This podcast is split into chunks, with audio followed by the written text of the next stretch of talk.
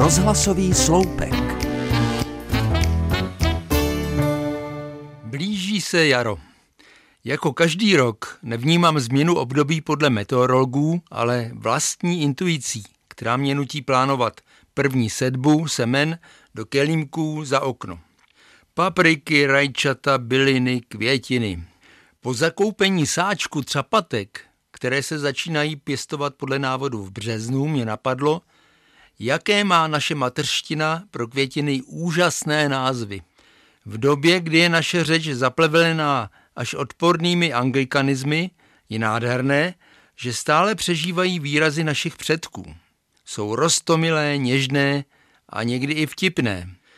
Můžeme si tak barvitě představit rozkvetlou louku, kde rostou zvonky, kohoutky, ohníčky, orlíčky nebo čekanky a na jejím okraji třeba mateří douška, náprstníky a laskavce.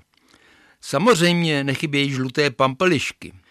Pokud jsem připomněl blížící se jaro, musím zmínit, že let kde celou zimu přežili sedmi krásky a už teď vystrčili hlavičky sněženky a bledule.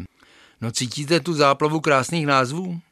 Co nevidět se objeví podběl a po něm Petr Klíče. Sasanky a blatouchy. Mimochodem mnoho z nich má v sobě kouzelnou moc.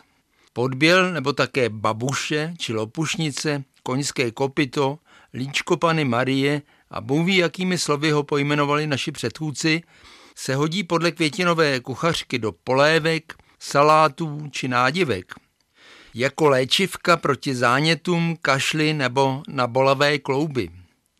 Ezoterikum přináší odvar z podběle lásku, posiluje jasnovidectví a nastoluje mír. No slyšíte? To jaro klepe na dveře. A na skalce už vykoukly prvosenky a koniklec. thank you